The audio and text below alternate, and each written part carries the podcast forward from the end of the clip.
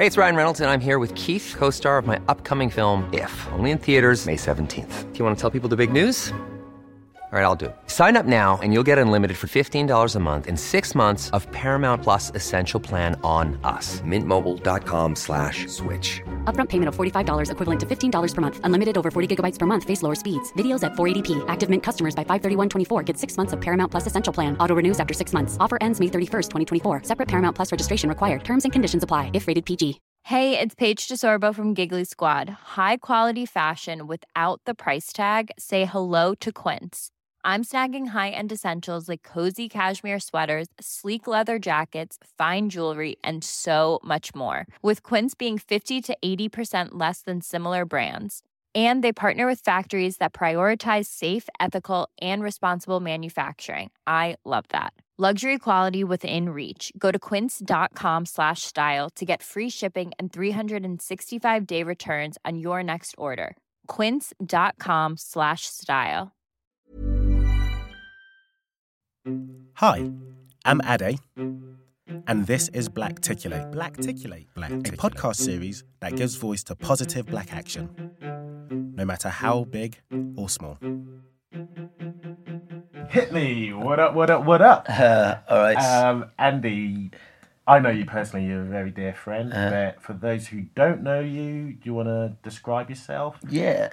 My name is uh, Adwayo Andrew Akinwolere. Most people know me as Andy Akinwolere. I was born in Nigeria. Um, lived there till I was eight. Then we moved to the lovely sunny city of Birmingham. Um, Sunny city. Yeah, exactly. now my parents live in America now, so they, they've all they they they, they jump ship really. Yeah. Um, but yeah, like I'm I was the first ever black male Blue Peter presenter Woo! in the UK, um, and it was an incredible five years of my life. I, you know, I travelled around the world, over 118 different cities, um, met some very impressively cool people, um, and yeah, man, like, li- li- life has been good uh, along the journey. I think um, after that journey, I think you, things start becoming a bit harder because um, you start in, in many senses, you are now part of the rat race of TV presenters, and there are quite a lot of them. And uh, Oh, okay. So what? Like being a Blue Peter presenter, it's a certain. You only have a certain shelf life. yeah, Is well, that- you do, you do, and you don't. I, Oh. I, I could have stayed for ten years, but Okay.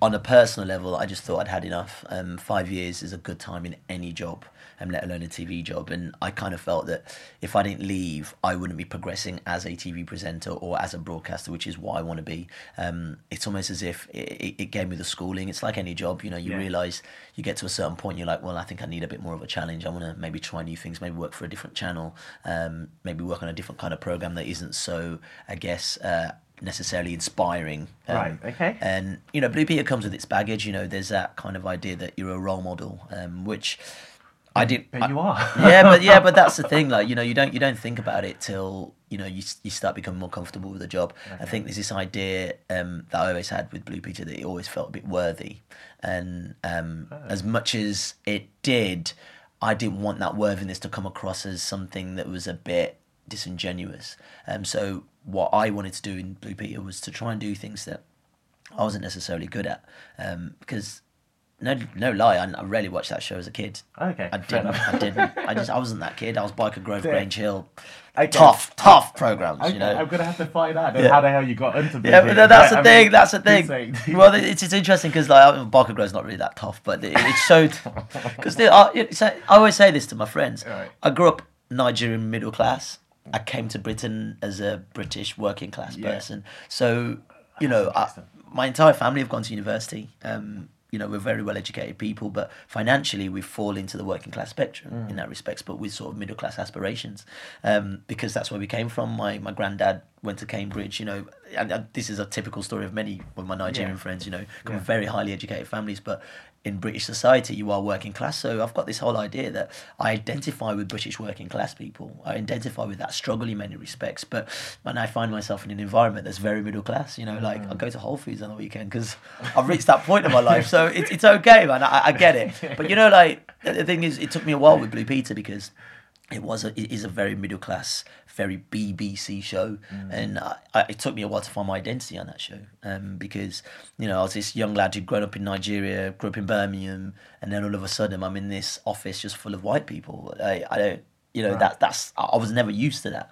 You know, everywhere I've been has been very multicultural. Actually, I tell you what, my very first sort of taste of I guess lack of diversity and was a real wake up call for me in, in Britain was when I went to university. I went to Sheffield, um, Okay. up north in Yorkshire, and I had a great three years. Had Some of my best friends I met at university, and um, that feeling of being in a club and being the only black guy, it's a strange one. It's a real strange one. And I don't think because I grew up in Birmingham, man. Like Yeah. Birmingham's so multicultural. Multicultural, like, sure. and obviously there is still a white, black, Indian divide across the city, but I didn't see it as that. Like I went to a very inner city multicultural school. We had Indians, we had you know, um, white people, people from Eastern Europe, a lot of Jamaican, that Car- Caribbean, a lot of African, you know, and it was a melting pot, and that's what I knew. And then leaving home going to university was a real education on Britain, and not not necessarily a bad one. It just made me more aware of me myself being black. It sounds really strange. No, no, fair. And then I go work for the BBC. Okay, you see now you've that's a leap. Yeah, that's a leap. Yeah, That's okay, okay. leap, So you want to know that middle bit? Um, I, I definitely want to know how the hell you managed to find yourself being a Blue Peter presenter. All right, Because okay, you know, okay. fundamentally, a lot of people will be like, "Oh shit, okay." Yeah, I hear you. Uh, well, basically, um, I I did film and media studies at, at university to the distaste of my parents who wanted me to do something a bit more solid. You know, I, I used to lie for like three years. I go, I want to get into advertising. That's why I'm doing it. oh, advertising. Yes, that's a solid job. Uh, yeah, right. Uh, yeah. do you know what I mean? Oh, yeah, mom, I want to get into adver- ah, advertising. Of course, that's why you're doing this job. That's this subject.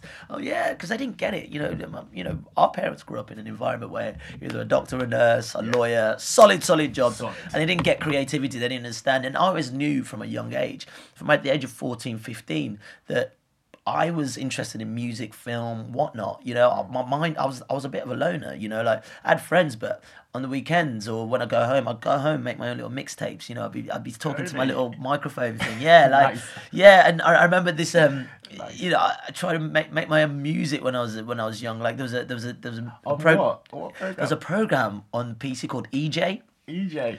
And Okay. basically, all This it was, your age. yeah, that's what I'm saying. And, and there was these little, basically, it was just a, it was just a library of samples, and basically, you put these samples into a sequencer, oh, and then yeah, it, it, and obviously you had effects just to make it. And I remember I made my first sort of drum and bass thing. I was like, oh, because I, I was really like page 14, 15, I was going to like drum and bass gigs, bro. Like I was, I was like, you know, I used to go to this thing called Flashback in Birmingham with my mates, like, and I used to lie to my parents, obviously, that I was staying at someone else's house. So I always knew my brain was not geared into that lifestyle of. I guess not modernity, but like that those kind of vocational Yeah. jobs. Um, and then uh, after university, I I was like, I don't know what I'm gonna do. So I moved to Manchester with some of my friends that I made at uni, um, and I was working at Harvey Nichols um, department store as a, as a denim specialist because I you know I like my fashion. You'll go into retail when you don't really know what you're doing, and you know retail also paid my way through uni. I used to work at Gap and stuff, so I'd always been in retail. I was like, that's the first thing I know, so I went to hmm. that, and then you know, six months into that, I'm like, I need to do something in my life, man. I can't I can't stand here Yeah.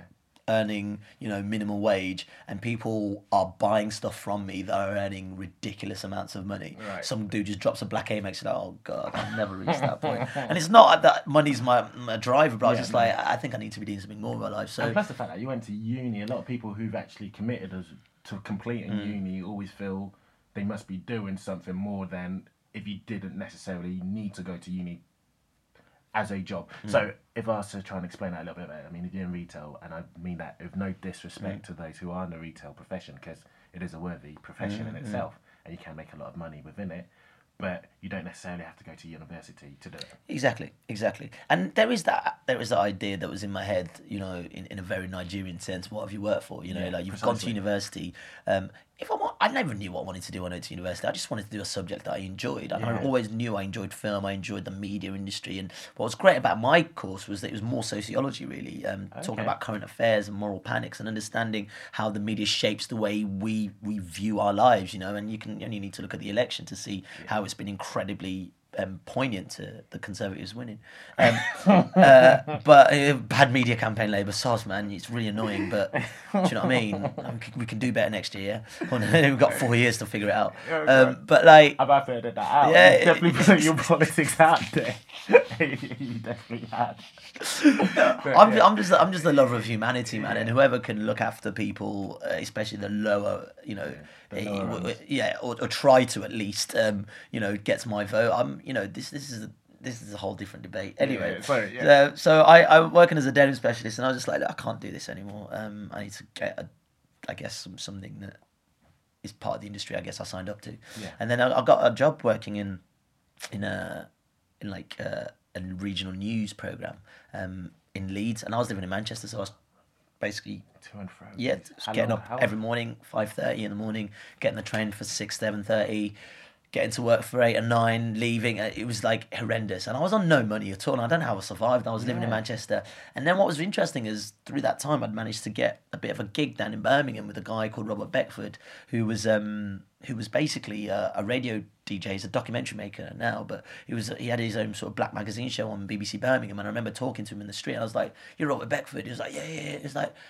I want to get into, you know, I'd love to get into radio. He was like, well, why don't you come on my show and talk music? I was like, what? Amazing. And so basically, I was working in Leeds every day. Yeah. And then on the weekends, I was coming back to Birmingham and playing records and talking. And what was interesting about that time is because I was working in a newsroom, I just like email like Universal Studios, wherever, and go, look, I'm doing this show on the BBC, keywords. Um, Yeah, yeah. I need some new music to talk about next week. I, I was just being sent loads and loads and loads of music like all the time. like it was it was my thing. I really loved it. Um, and so I think that that kind of began my sort of thought into broadcasting, and I didn't really think about it much really. Um, it was just a bit of a pipe dream. There's something about it, and I think it's inherently Nigerian about me, where you're like, it's not a real job though, is it? Like, you know, it's not a real job, is it? Like TV present, it's not a real job though, is it? And I still convince myself today it's not a real job. You know, like, it, it- you know, because you've been drummed into you from day one that you're not supposed to be doing these kind of things. you don't really have too much fun. Yeah, you know exactly. You're not supposed to have fun. You're supposed to work hard, come back, complain how hard you've worked, and complain how how you kids are eating all the food in the house and you haven't got any money. That's how it's supposed to be, you know. I like that. Yeah. and and for me, you know, I was, was just y- being said yeah, it was my little, it was like a little fun thing, and then the real job was going to the newsroom and trying to be a news assistant. And I knew in my heart of hearts I didn't want to be there. So six to eight months into that, I've got a six month period whether or not it clicks for me or not. That's how I work usually okay. mentally. Um, six to eight months into that, I was just like, I can't be here. It's like not that I don't respect regional news. Um, the stories just weren't talking to me. Um, I'm a news assistant, and the, the role would have carried on to me being like a, a news journalist um, in the local area in Leeds and Sheffield, whatever. And I didn't have any connection to that region at all because I'm from Birmingham. So you know, And you're the only black in the village. Ex- right, no, mate, you're not wrong. I still was in that respect. So there was another Asian gun in the office, and I think you, you, you then start looking at, at that point um, and seeing, you know, there aren't many ethnic minorities in the industry in many respects, um, and not just that. You know, I always ask myself why, and do a lot of ethnic minorities feel they're represented enough and that is a viable solution and a viable place for them to work you know if there aren't any role models that you see on day to day do you think that's where you want to work and secondly you know if i'm talking from a nigeria's perspective and i know a lot of my indian friends as well it's like those kind of jobs aren't pushed to us from our mm. parents. Our parents aren't telling us, you know what, you could be the next newsreader, but we all consume the media, but not one of our parents is telling us, you know what, why don't you're really entertaining? You, you could be a comedian, you know, you're really good at it because they're, they're, they're our families, we're from immigrant families, and their sole impetus was to survive. And that does not equate survival by having a job that they're not quite sure about. The mm. one that really showed, and you know, I, even I look at my parents now and they still never fulfilled their full potential because their their sole focus was to put bread on the table for the family and whatever it was to do that they had to do at that time you know? It was urgent. Got five kids need to put bread on the table. And I, only now my, i'm talking to my parents and they're like oh i might go on holiday? There you go. Hey guys, before we return to the episode, I just wanted to say I appreciate you listening. And if you'd like to get involved, then please visit www.blackticulate.com for more information. Now let's get back to the episode.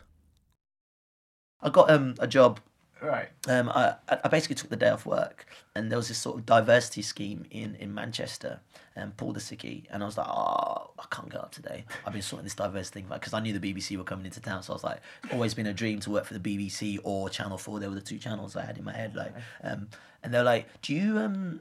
You know what are you up to now, and sort of talking about the news. I went, okay, cool. Um, st-" and then they seemed really interested in me. I was like, okay, this is interesting. And then um, I got a call like the day after, going, um, So hold up. So th- they were in town. What does that mean? Oh, so so there's like a big diversity thing to try and get more ethnic minorities. Is that still going on? Um, it does from time to time. Yeah, move on, move on up. Yeah, it, I, I think. I'll- Um, I'll, put that in the show notes, guys. Um, Yeah. Anything that we talk about that you guys want more, you know, details on, I'll just put it in the show yeah, notes. move on up. I think it was called. Um, and they were it's basically BBC Initiative, Skill Set, Channel Four, whatnot. It's basically a room full of um, execs and you know people that hire in the media industry, and they're like literally going, how do we get more black people? How do we get more ethnic minorities into the media? Um, just come down, you know. And I almost That's a good thing. yeah, it is a good Or thing, but for me, it's, everything's about sustainability. You know, um, I, I think it's one thing getting people in the door. Is another thing actually understanding the needs of those people that are coming into the door. You can't assume that they're going to fit in very quickly into a very white middle class environment. You Mm. know, there, there's a set of expectations that come. You know, the, there's a certain etiquette that you know. So my, my thing is, what's the sustainability? Do you you bring people in, great, but if people feel completely disillusioned with the environment they're in, what's the point of being there? Right. You know, because you, you quickly lose love for the job because you're like, well, no one really talks like me, no one really gets me, um, and it, it, it's it's it's not really an inter- sometimes not an integrating experience. I'm very lucky, like my family have travelled a lot, um, and you know my my view isn't solely a black view. My zoo my view has always been a world view. That's the way I've always lived my life. You know, like black, white, Cuban, or Asian. I'll shake your hand. We'll have fun, and like you're, you're my friend. I you know I know it sounds overly liberal, but that's just the way my family are. You know, like you know I grew up. My mom loves her opera. My dad loves cheesy French music. My parents love ABBA music. Do you know what I mean? As much as Fela Kuti. So that that's that's that's the environment I grew up in. Sound of Music was being played in my house from day one, bro. Like you know, so that's you know that's how I was brought up. So I've never been brought up thinking, oh yeah, you're black. Yeah, of course, definitely, because I've always been brought up to understand that actually. Unfortunately, in the world, the color of your skin does affect certain opportunities that come your way. Um, That's just this, you know. I'm not even going to lie about and that nothing more so than actually in the entertainment. entertainment entertainment industry. media industry, And I had sure. never really thought about sort of getting into TV. So I came in off the back of that meeting with the BBC. Um, I came in um, to do a job for six weeks working behind the scenes as a runner. So if you guys don't know what a runner is, it's basically it's the most junior position in TV. You're the T boy basically. Okay. And you're running errands. But in the meantime, they were training me up on cameras and stuff, and I was really enjoying the experience. Um, what I hadn't told them um, was that previously, this going back and forth here, but previously, um, me and a friend of mine had made a few documentaries around Manchester when I was living there. I, I fitted a lot into Manchester actually. I didn't think about it, and we were really focused. It's actually one of my best mates from university as well, my mate Baz. Um, we made a documentary on British hip hop, and what it was, um, it was it was literally on the rise of Dizzee Rascal and.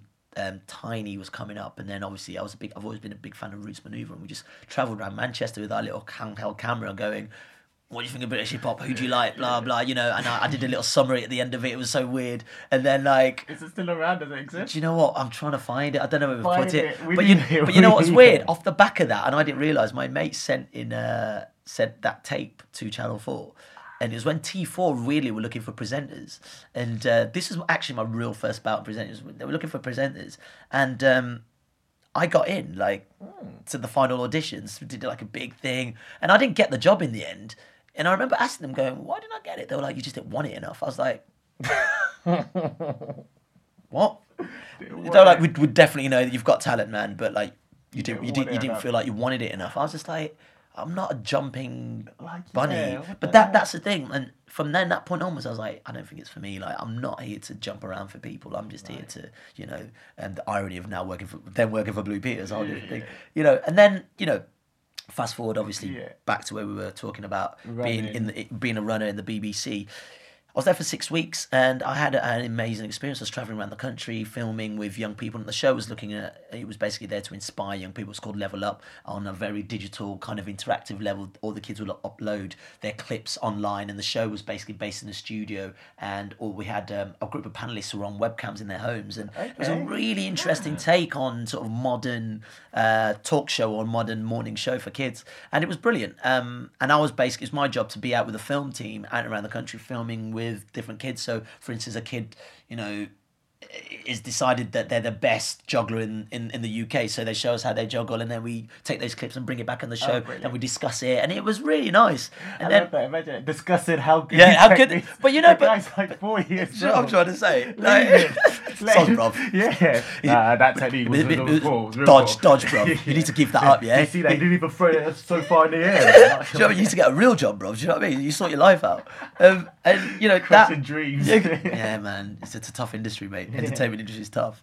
Um, and that sort of, that six weeks turned into two months and they kept me on. And um, I realised that, you know, looking back at it now, it was that youthful excitement and that youthful um, naivety that got me to London. I came to London on a six week contract with a backpack, found a flat in like, it's not like modern London now, trust me, man. This is 10 years ago. I found a flat in Shepherd's Bush, moved in with these people I didn't know, and I just kept looking forward. I never, I never looked back, just kept looking forward. And I didn't for once think I was just going for six weeks and that was it. I was just, I'm six weeks, we'll just see where this goes. Yeah.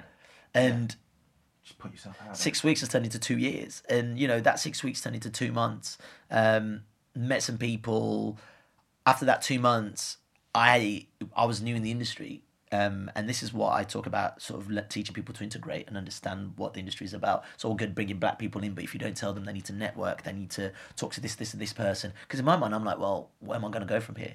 And I had nowhere to go. Like, end of my contract, or my leavings part, leavers party. Everyone's like, you've been really good. What are you going on to next? I was like, I don't know. Like, um, I haven't got a job, like type thing. My, yeah, seriously, in my mind, I was like, um, and everyone was like, oh yeah, I'm working on this program. Oh yeah, I was like, how do you do that? Like, they're, oh, I need to email this production manager. Oh, oh, now you tell me, right? You know, because they assumed you have the knowledge. Like, they assumed you're you're coming there with the same knowledge as them because you're, but you're not because you're brought in, you've been brought in on a diversity scheme. So. It, it's sort of down to the industry to really help you out and say this is what you need to do to get jobs. But they didn't have that, and that's what I say about these diversity schemes. They're great, but you've got to think of the broader picture. You know, what are you teaching people? You can't just bring them in and expect them to come in with your values. One, yeah, yeah. Okay, You know. that's interesting. So anyway, two months was up. Leaving party, I was at the BBC bar and um, was chatting to this lady, and she seemed really interested in me. I was like, Look, I'm, I ain't up for that.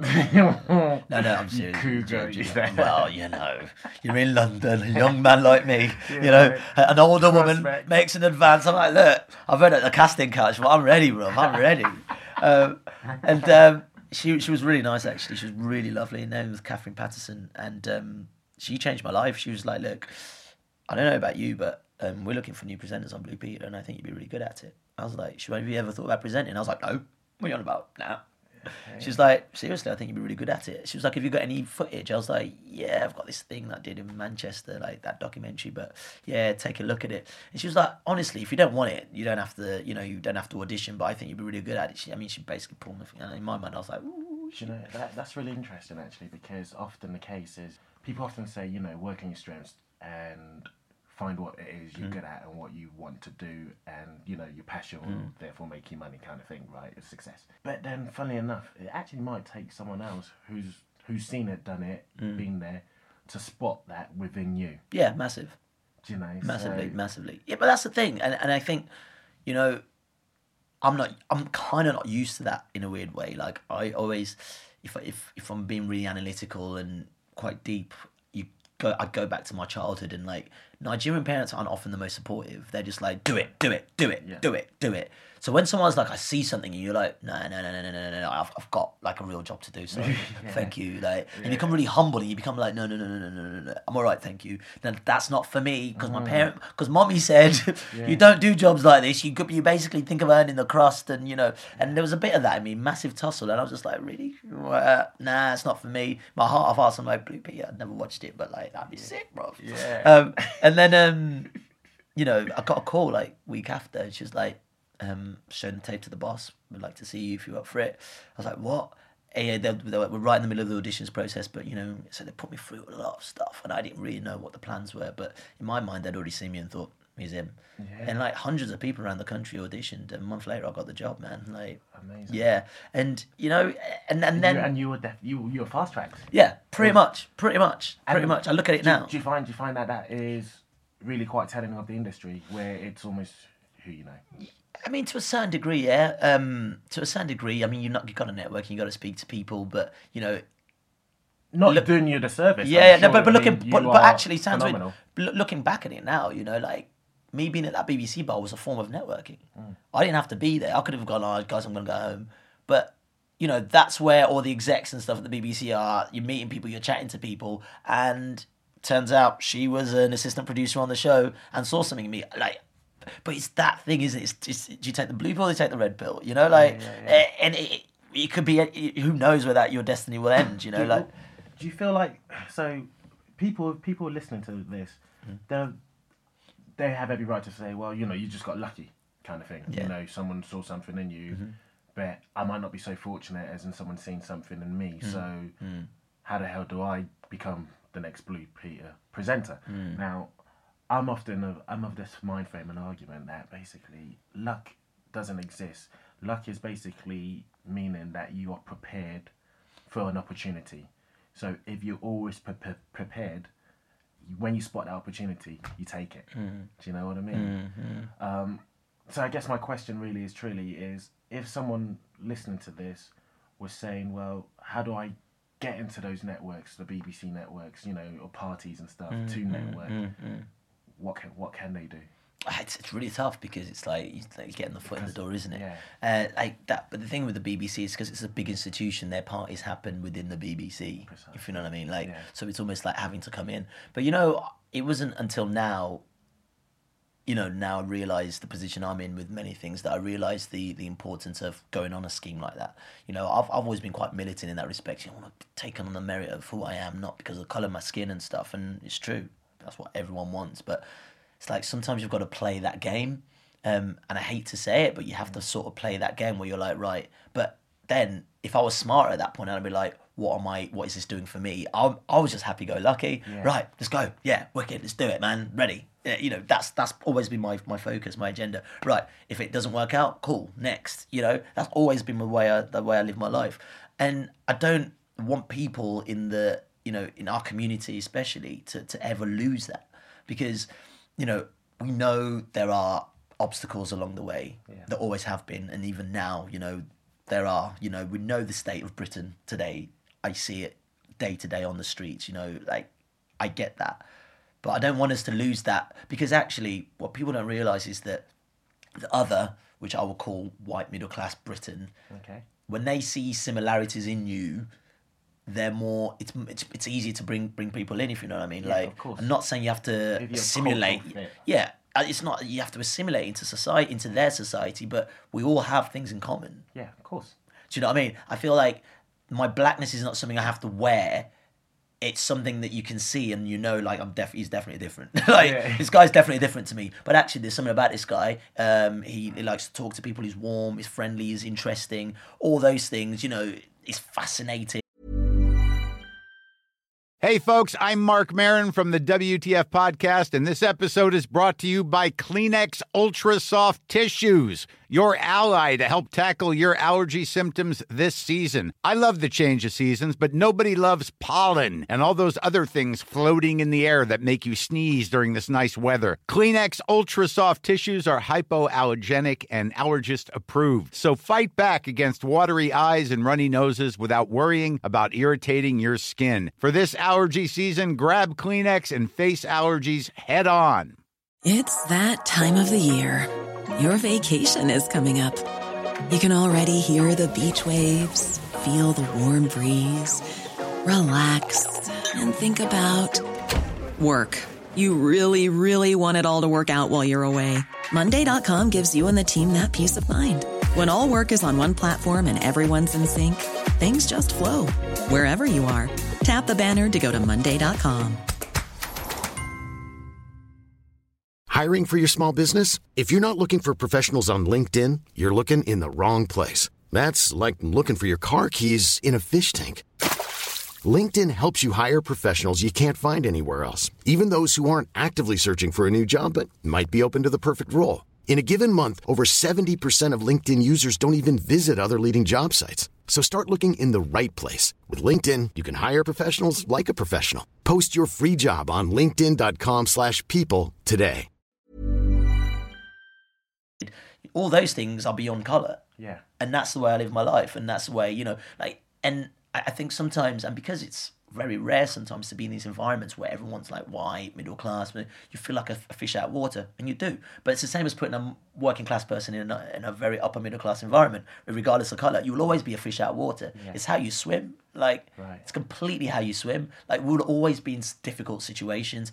I'm not don't get me wrong i'm not overly optimistic about many things but like I- always try and give it a positive slant because it's like, look, there's still a lot of work to do. Mm. Look, I'm one of the few black male TV presenters on television. Let's not talk about black females, which are pretty much none.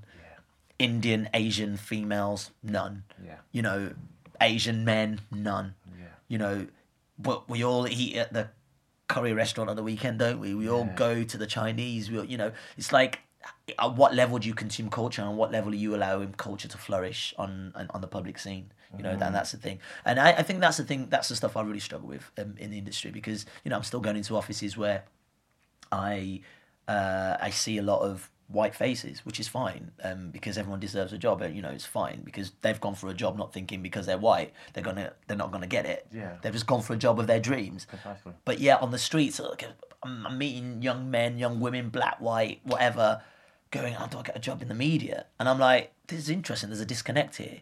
But do you know that there's this scheme? Do you know that that's, there's that scheme? Mm. And the word isn't getting out because that middle class organization, which it is, it's it's like you know, it's a big institution, are so in a microcosm in a bubble that they mm. don't actually know how to reach out. So they reach out in the wrong ways to, to people, and they don't actually connect where they should connect. You know that move on up thing. I don't know how on earth I, I knew about it. It's because I think I was working at ITV at the time. Oh, okay. Well, that was the regional station. Oh, right, gotcha, It was an ITV regional station, and I saw something like on the flyer there. I was like, "Oh, this is interesting." But why are you putting it there when there's no black people in that office? Is one, and it reached oh, me. But I was the only. If, if I wasn't in that office, hmm. that's that's a wasted pamphlet. Yeah. No, no, I, I see that. But do you know what I mean? That's a wasted pamphlet because you're you're putting it in these environments where there's no black people or a- Asian people. So the white people just walking past it going, "This is nice, but it means nothing to me." Like you know, it's for diversities next. And so it's, it's a wasted way, you know. Now I, I think obviously they've, they've probably changed their target, and there's a lot more. The thing with BBC now is there's a lot more outreach stuff, but they can still do more because I, I think, especially with the outreach stuff, you are still you've still got a lot of very middle class people telling not so middle class people come we want to you want we want you to work for us. We want you to because there's not enough working class representation if you know what i mean. And you've, you've already created that division. It's like you know you're on stage they're there and you're going we want your stories but what's the follow through like yeah we want your stories but how do you encourage that group of young people not to write another story about gangland britain or whatever? Because that's all they know. You know, and they don't want to do that, but actually you're like, but we want your real stories, and they're like, well, well no, like, yeah. but that's like every other story. So how are you empowering them? It's, it's, it's, it's are you trying to pigeonhole me? Yeah, basically. exactly, exactly. And you want me to continuously perpet, um, perpetuate that story and that narrative. It's like a single narrative. Which is very exactly dangerous. but but also then you look at the education level of some young people and you're like well that's all they know and that's those are the only stories they can tell so how do we empower them enough to come into this environment and go do you know what i want to learn do you have an answer? i don't know i don't i don't have the answer because i know from my from my from my point of view i've always been like i want to learn without prejudice without any sort of I, i'm you know I'm, I'm always wide-eyed and ready to uh, accept you know like I do. The thing is, I naturally have you know the restrictions and and naturally I feel like there are things within the industry that I don't agree with or I just don't understand because I just don't come from that background of many of these people. But at the same time, I find it really fascinating. I'm like, whoa, all right, we're going to that country mansion, cool, yeah, all right, let's do it. Only black man in the village. Nah, matter, man. Let's do it. Let's do it. And you know, because you know, I mean, look, look at the things that I've accomplished. I look at it like um, through Blue Peter. You know, I've got my skydiving license.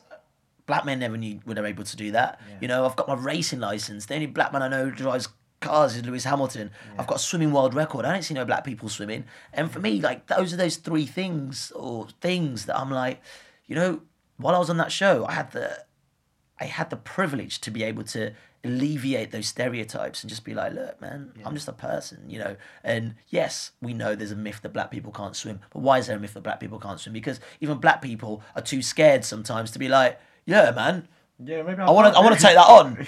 But you, you, you, you, you, basically live in this kind of perpetuated fear and make the excuses where you're like, nah, man, bone density, bruv, muscle, bruv. Like, you- you're like, all you're saying is you're scared of doing something new and that something puts you out of your comfort zone. And for me, it's the message that lies behind that is that actually, by the way, this is not all black people. This is just a section of black people. This is a section of society, period, not even just black people. There are people in society that will always blame other people for their stuff. Whereas actually, you know, there are other people in society that are looking for solutions. And, you know, one of my biggest fears while I was on Blue Peter was that I would not be accepted by the black community because this is a show it's very much a white middle class show. The reason I didn't watch his show as a kid was because I was like, None of these people relate to me. Yeah. And I was really scared, and it was a big fear of mine because I'm, I'm, you know, I'm very Nigerian. I eat I- my first language is Yoruba. I, you know, eat my, I speak my mother tongue. I eat the food. Yeah. I love black culture. You know, my entire family's black. You know, like, and I was a bit wary. I was like, do you know what? Would you know? And I think this is something that comes from, and it's, it's probably something back to what we're talking about of how do um, ethnic minorities come in, is that I think it's that idea that if you're in a in a if you're going into an environment that represents some sort of authority that you're selling out, Right. And I think that that's still an underlining factor within many many people in our society, in our in our cultural group. That Ah, interesting. well, not all, not all, and I think it's all based on education. Like, you know, my thing was, I've come from inner city Birmingham. Any of my boys see me, they're like, nah, bro, sold out, sold so- out, man, So the sold out. question is then, you being on Blue Peter, Yeah. do you feel like you actually brought in a, I guess a bl- a black demo? Mate. I can't walk down the street without some dude be like, yo, bro, you the Yeah. guy? Are you? I'm like, yeah, what are you? It's like, oh, mate, you, I grew up with you, man. Like, so, so that's a, that's positive. no, no, it's incredibly positive, and that's the whole idea. So you haven't been ostracized for. No, no, but that was my biggest fear. You know, Yeah, that was my biggest fear. Like, I don't know where it comes from, but like that was my biggest fear that I would not be accepted in the black community because you know, like, I was just like, this is a really middle of the road show. Yeah. But then you start looking at the power of what you're able to do.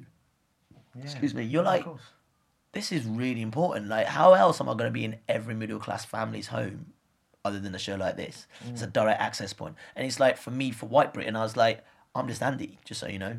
Yeah. Colours relevant, And obviously, with young people, it's easier to, to throw that down. They just they, they don't see they, They don't really see it to yeah. that to that respect. And for the black community, Asian community, they've got some sort of ethnic representation on the stalwart children's program of the world. It's the longest running show in the world in 50 years. But then what I do look at is in 50 odd years of that show and in 35, 40 presenters, no, I think it's about 35 or 36 presenters, there've only been three ethnic minorities. Really, Four. Yeah, four. Jesus. That's a lot of presenters who are just white middle class middle of the road. Mm. And you know, they've only those those four presenters have only really come in over the last yeah, Decades. yeah, decade, decade and a half. Um, Diane-Louise Jordan, Konnie Huq, me, and a guy called Radzi right now. It's only four ethnic minorities that have been on Blue Peter since it started 50 odd years ago. Hey guys, before we return to the episode, I just wanted to say I appreciate you listening. And if you'd like to get involved, then please visit www.blackticulate.com for more information. Now let's get back to the episode. Blue Peter just seemed seemed fantastic. Mm-hmm. It was a great learning curve. Yeah. But now you're out of it because you didn't want to be pocketed and you wanted to continue your your journey. Yeah, yeah. How how are you finding that post Blue Peter? What the challenges are you facing? Okay, so I- I've, I've, I've theorized this so many times because I think way too much, and that's good, and. I, and I rationalized it a lot. And I think that there's two things really. Um, one, breaking the mold of a children's TV presenter. That's Always a challenge had. in itself. It's a challenge in itself. Second, But Miley Cyrus did it quite well. yeah, well, I was, I was gonna go all spandex and like thongs and stuff, but I just thought it just wasn't my thing. wasn't you know, thing. I think my ass needs to get a bit bigger, really. Like, you know, I couldn't, can't quite work that stuff. The sledgehammer though, licking, I did think that, but I was just like, You're like, tetanus, "Damn it, bruv." got you first. I'm like, tetanus, bruv, man. You don't want to die in tetanus, man. Don't do that. My mum taught me better than that. Um, I um, yeah. So I, I, I, I think um, uh, yeah, yeah, I know. I, I think I think that a big jump is yes, the children's TV presenter turning into an adult presenter. That's a journey on its own. Mm. Um, and the second one is, do we feel comfortable enough to have a black, you know, forefront male, female presenter in this country? I'm not talking like light skin. I'm talking black, black. Because you're not talking about that Trevor South African guy who's now going to be. But that's in America. Yeah. That's in America. Like America's like a very weird um, paradox, really. Um, huge problems with race relations. But yet, Yeah, there, there's black been that civil, the, ci- president. there, there, there, there's been a civil rights movement. There's been an empowerment of, of black people, and you know, black. You know, the thing in America is if you can flip the bill. People will take you in because it's it's it's the most capitalist state ever. You know, like Yeah. that's why Jay Z's running things because he's got the dough and he's respected on that level Yeah, that's true. and that's how America works. You know, Trev. It- hair? it's here. I, I think. I think we still haven't had the discourse about the the dark past of Britain. I think this is something we still haven't encountered really or spoken about in this country. And um, Akala did something on the Guardian not long ago, and it's, I think it's gone viral. But he's talking about the institutionalization of racism and without even realizing what you're racist. And actually, to a certain degree, there's a bit at the end where I was just like, even black people have fallen into that form of racism. Like you see a guy driving around in a flash car, drug dealer, bro. Yeah, it must be. Must be. Yeah. Like we thought, we, we, we've reached, we've literally sapped in all that rhetoric ourselves and aren't even believing in our empowerment. So we've actually devalued ourselves. Guy pops into the bank, wad of cash, puts it in. How the fuck to get, how to get that money? Yeah. Drug dealer, bro. No. What, what if he just likes his money in cash? Like, Yeah, do you know what I mean? Like, you know, course, people. you're Some people right. don't like spending using cards. Like, they just like ca- hard cash. You know, and, that, and it's that thing. But that's what I'm talking about. Like, you know, that's why I studied it in, in university. Like, the media's plays a, a ridiculous part, and that's why I feel like I'm very lucky to work in the media and actually have some sort of profile because that's you know it's about alleviating these stereotypes and yeah you know talk about me leaving Blue Peter and my struggles yeah being a Blue Peter presenter comes with its struggles because people think you're wholesome lovely sweet blah blah and if I'm honest that's why I left because I knew it would take me time to shake off that mold. Right. you know you're you're so used to filtering and dumb, not dumbing down but making the things you say a bit more wholesome a bit more nice. And I always knew that wasn't me. You know by the way I speak like it's just not the way I talk. You know I love hard stories. And the ones I really enjoyed were those stories that really got us into communities countries that you know uh, you know environments and countries that were really struggling like I, I relate with that and I, I love those hard stories the fluffy stuff like making stuff it's part of the job I didn't really enjoy it Right, you know gotcha. I enjoyed the travel I enjoyed the exploration because there's always something about me that's always wanted to be that back, backpacker you know I, I grew up watching like you know people like Michael Palin and Attenborough and all these guys, and I'm like, dude, that's me. It was it was irrelevant of color. I didn't even think it's because I want to be white. I was just like, I just want to do that. You know, I want to. I would love these incredible stories. And I actually thought I could do it better. You know, and you know, leaving Blue Peter, people don't sometimes take you that seriously. Yeah. You know, they're like, oh, need more experience, need more experience. I almost feel though. I mean, like the fact that you have been a presenter for what five years, I that that in itself opens doors. Yeah. I, I would imagine. I've been a presenter for about nine years now. oh, Because it's. I mean, well, I mean, it's- Blue Peter. Oh, from the. I said from the. Yeah, oh yeah. For, so I left Blue Peter three years ago. So it's been a while. Yeah. Like and yeah, say about. But people still only recognise you via. Of course, Okay, but that that's still that- trying to shake it. That, that's the le- but the thing is, it's like the Miley Cyrus, Justin Bieber thing. You will never shake it off. People just need to see you in a different light, and whether or not people feel comfortable seeing you in a different light is completely down to them. And you know, and and actually, I mean, I'll be honest in this, it's really affected my confidence in many respects because you're like, I'm going to go to yet another meeting, and they'll be like, yeah, really nice to meet you, but next. Part of that's the industry. Another part of that is like, do you not see there's an opportunity here to really break the mold and like have a someone who's coming at it with a different take, you know, different color, different mold Yeah. to your program, who you know has got the pedigree of doing live television, documentary, entertainment. He's got it under his belt, like in a weird way, slightly overqualified for the job. You know, invest in people. That's the thing. And I think that there's sometimes this tendency in our industry to be like, well, we tried it once, didn't work. Yeah, but you don't do that with blonde people. You don't do that with like you know blue the eyes, blue-eyed yeah, people. yeah. You don't do that. You don't do that. You just like they're just not talented enough. Next, Yeah. there's a plethora of different people in amongst the community that are either talented or not. Yeah. People will be stupid with their money. People will be you know dumb. People whatever. You know that's the thing. But I, I always think you know we have different facets of white community. You know the, the outgoing, the the sarcastic, the intelligent. But you only ever have this one type of black person on television. Mm. You know has to be funny. We have to be funny. like that's the thing. Humor has to be because that's what black people do. They're funny. Like they're really funny. And you start thinking about it, and you're like, well, I am funny, but I'm more than that. Yeah. You know, like I, I, I want to see a black documentary maker who's trekking the streets. I mean, Reggie Yates is crossing that boundary, crossing that line now, and he's. Uh, he, Yeah, watching a recent, yeah, watching a recent documentary he did in Russia. I tweeted the guy. I was like, that is spot on. Slightly jealous because it's what I'd like to do, but you know, you, you've, you've got to you've got to raise your glass to someone who, who who's actually stepped up, and I think he's even he's had his struggles. Yeah. you know, I've read about his struggles with Radio One. I've read about his struggles with the entertainment industry, just not being able to do the programs he wants to do, and now he's kind of found a bit of a you know an output in BBC Three. I think that should be a, B- a BBC One documentary. Yeah. I definitely think that should be a BBC One documentary, not BBC Three documentary. So here's a question though. I mean, do you guys, you, Reggie, I mean, forgive me, I don't really know many black TV presenters. Here we go. It and says a lot, that, though, That it? does, it does. But do you need permission? What do you mean? As in, like, do you need permission from these like um, middle class um, institutions like BBC, you know, and ITV and whatnot? Because nowadays, I mean, predominantly, I mean, if I was to look at someone like um, Jamal Edwards, SBTV, he started, you know, you, we all know his story. Yeah. And like YouTube and like having a global reach now on the internet where it's a lower barrier, you could be doing, can you not be doing this and earning without having to necessarily have That's, permission from. do you know what? That that's a very good point. Um, and it's something I've I've even considered myself. And you know, how do I just do it myself and get out there? But there's something about the struggle that's like I'm already in. Right. I'm already in. Like I don't have to fight. You know, I don't have to make a YouTube clip to come in. I'm mm. already in. Yeah. You know. And I want just, I just want to keep going within, like everyone else around me that I've seen. You know, like they didn't have to do a YouTube. Like you know, this, this, and that didn't have to do a YouTube. Why do I have to do YouTube? Like obviously that is the future naturally. But I grew up with all these compatriots that are doing really well right now or mm. have had a taste of the pie, and you're like, well, they didn't have to do this. And you know, I remember I met an agent once, and they were like, "You're working too hard." And that, that really turned it around for me. They were like, the? "You're working too hard," like because I'm always coming up with ideas, but which, which is what everyone says they want. Always come up with ideas, throwing things out there. They're like, "Bro, you're working too hard, man. Like, not in a bad way, but you shouldn't be working this hard." Right. And I was that that really changed things for me. And I'm like, "Oh, okay."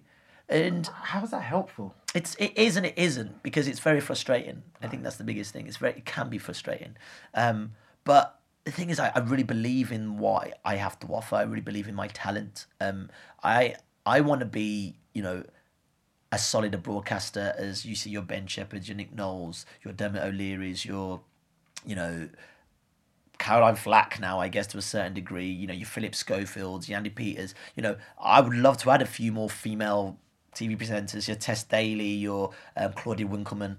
I'd love to be those people. They've had a very good career in the industry and work really well, and they're good at what they do.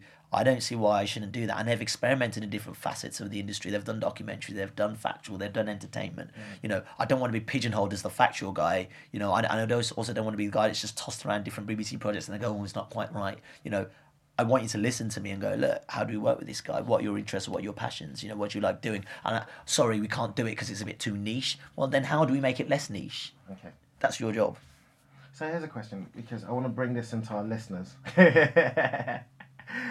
what? Let me. I'll, in fact, I'll, I'll give you a couple of light ones because I do want to wrap up. I do want to wrap up. What advice would you give yourself, Yeah. knowing what you do know now, um, when you first started or prior to you beginning this journey? Say that again. What is the. No, what advice? As in, what like wisdoms can would you give your younger self who, who's just about to begin this journey or wants to start the journey you're on? Have uh my my thing is have a clearer idea of where you want to be and where you when when what you where you want to end up. A lot of it might not plan out to be the way you want it because plans always go out the window naturally. You have to be flexible. Um but also don't lose that vibrancy, that wide-eyed wonderment, that sense of adventure, that sense of you know what, I'm just gonna go and do it, see what they say. Don't let anything that sometimes your parents might have told you hold you back, because they've also grown up in a different generation and they face a lot of struggles. Um, although some of that stuff is still relevant and right right now, but I'm still a fan of breaking doors down and holding people to account. Just being like, look, um, there's no black people in the office. Can we get some more, please? Yeah.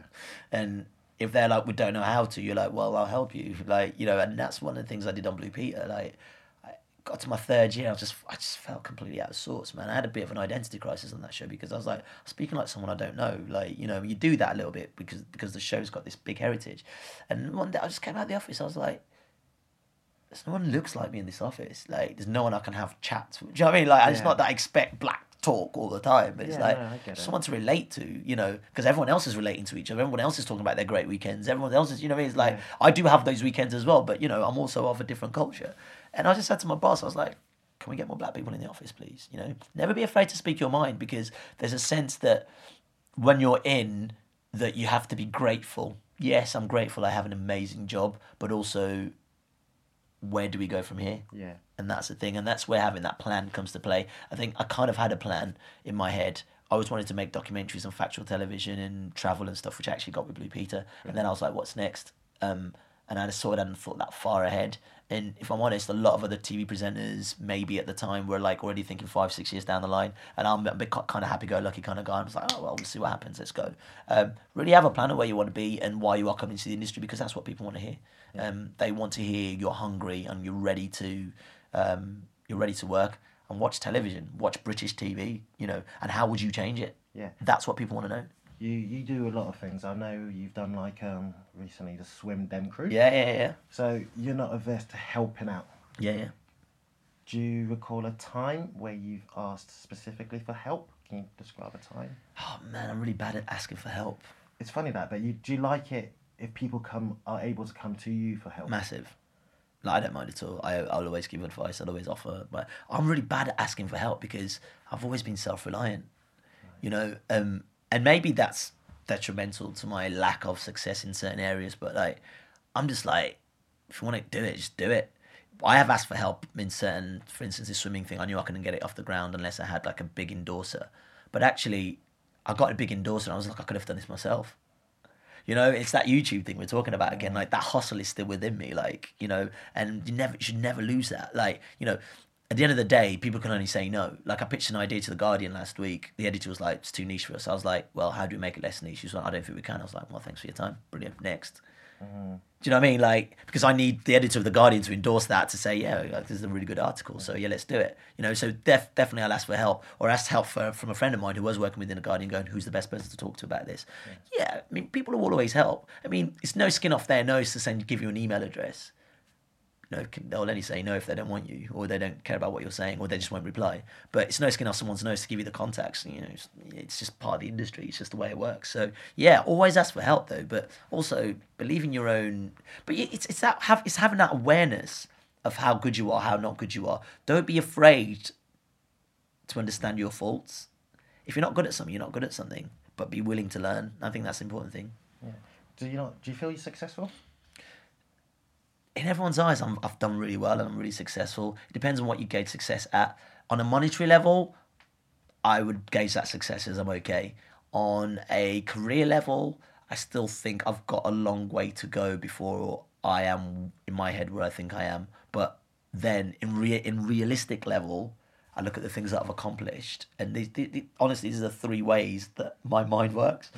And this it's the reality level that keeps me. I think I like and I keep reminding myself that keeps me grounded is that I've done some unbelievable things. I've met some unbelievable people. You know, I was the Blue Peter presenter at the time that was introducing presenters past past and present to the Queen. I was the guy. You know, I I've got a swimming world record. I've travelled to over 118 different cities around the world for free. Um, you know, I've had dinner with a Bolivian ambassador for Britain. You know, like because I work for the BBC. You know, like you think you look at all these things and you're just like, "Mm, all right. Um, I'm, I'm all right, you know, like you know, and you, you I've been invited to the Baftas, you know, all these incredible things, and you're just like, yeah, it's actually not that bad. It's not that bad. I've done all right. Okay. And my final question um, is, how would you like to be remembered? I'd like to be remembered as one of the best broadcasters in British history. Um, someone who was warm, someone who was relatively real on television, and someone that people thought, you know what, he's really good at what he does, not because he's a black guy, but just because he's like actual quality. And that's what I've strived for. I've not necessarily perfection, but I strive for quality. Um, and everything I've made or put out television projects and stuff, they realise that I've put literally 100% of my energy and my time in it. And I, and even within that respect, I still have time for the people that I care about and regular people because I just don't ever want to remove myself from the real people that matter. Oh my God, I sound like a politician. No, no, amazing. no, no, no. That was really quite a sweet soundbite. Um, how can people find you on the web or anything? Yeah, um, Twitter, Andy Akinwo. Um, How do you spell that? A N D Y A K I N W O. Um, and Instagram, Ayo Akinwolere, A Y O A K I N W O L E R E. And uh, yeah, I've got a Facebook page as well. Drop drop me a line on that thing. Cool. So, guys, if you uh, if there's anything you want to listen, just give Andy a shout. He's an amazing guy. As you can clearly hear from this episode, it's been fascinating, and we most likely will do a round two and a follow up. So, uh, cheers for listening. This is Blackticulate, and uh, well, catch you soon. Thank you. Bye. I'd want to personally thank Jimmy, our sound editor, and I'd like to thank you guys for listening. For more episodes, please visit www.blackticulate.com and also do share your positive stories with us and everyone else. Thanks for listening.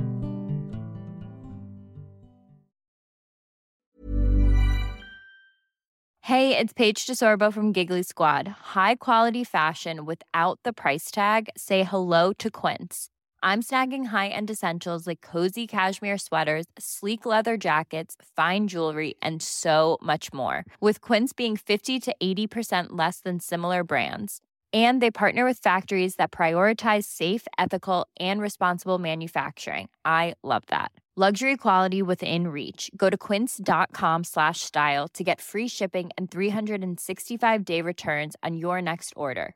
Quince.com slash style.